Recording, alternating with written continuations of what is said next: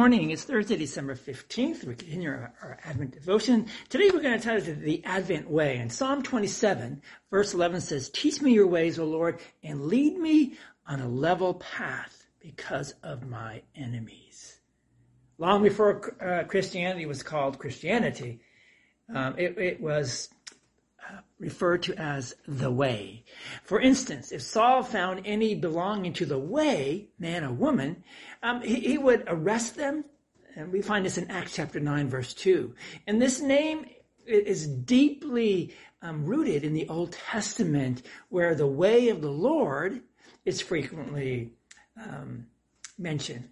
A way is literally um, a road or, or a path. To go the way of the Lord is to walk um, with Him, to be led by Him um, alongside um, with our faith, if you will.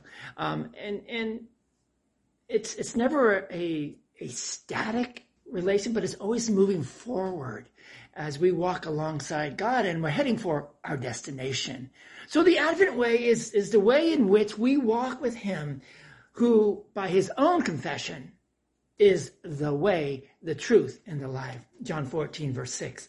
He is in us, in you and me, um, to, to our left, to our right, above us, beneath us, behind us, before us, as the breastplate of St. Patrick puts it. Christ is our way. He is our beginning. He is our journey.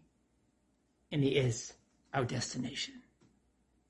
Let us pray. O Alpha and Omega, our beginning and end, teach us your way, that we may walk in your way. Amen. Remember, you walk with Christ. Better, he walks with you. Go in peace, serve the Lord. We'll see you all tomorrow. God bless.